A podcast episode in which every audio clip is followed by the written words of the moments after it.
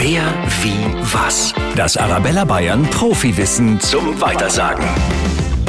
Fränkische Weine werden hauptsächlich in Boxbeutel abgefüllt. Aber woher kommt der Name Boxbeutel? Also, es gibt die Theorie, dass der Name vom Ziegenbock kommt, denn ähm, der Hodensack eine sehr große Ähnlichkeit mit der Flasche hat. Außerdem würde es passen, weil der Ziegenbock ganz gerne Trauben nascht und deswegen auch immer schon mit dem Wein in Verbindung gebracht wurde. Wer, wie, was? Profiwissen über Bayern für Bayern. Auch zum Nachhören auf arabella-bayern.de.